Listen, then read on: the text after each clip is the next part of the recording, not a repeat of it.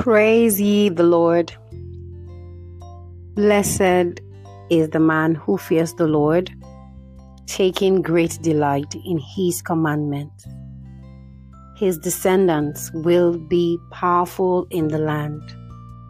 The generation of the upright will be blessed. Wealth and riches are in his house, and his righteousness endures forever. Light shines in the darkness for the upright.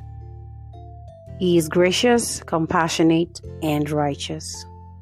Good will come to a man who lends generously and conducts his business fairly. Because he shows favor and he lends, he guides his affairs with discretion. Surely he shall not be moved forever. The righteous shall be in everlasting remembrance. He will not fear bad news. His heart is confident, trusting in the Lord. His heart is assured. He will not fear. In the end, he will look in triumph on his foes.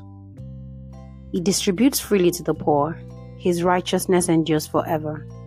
His horn will be exalted in honor. The wicked man will see it and be angry. He will gnash his teeth in despair. The desire of the wicked will come to nothing. Psalms 112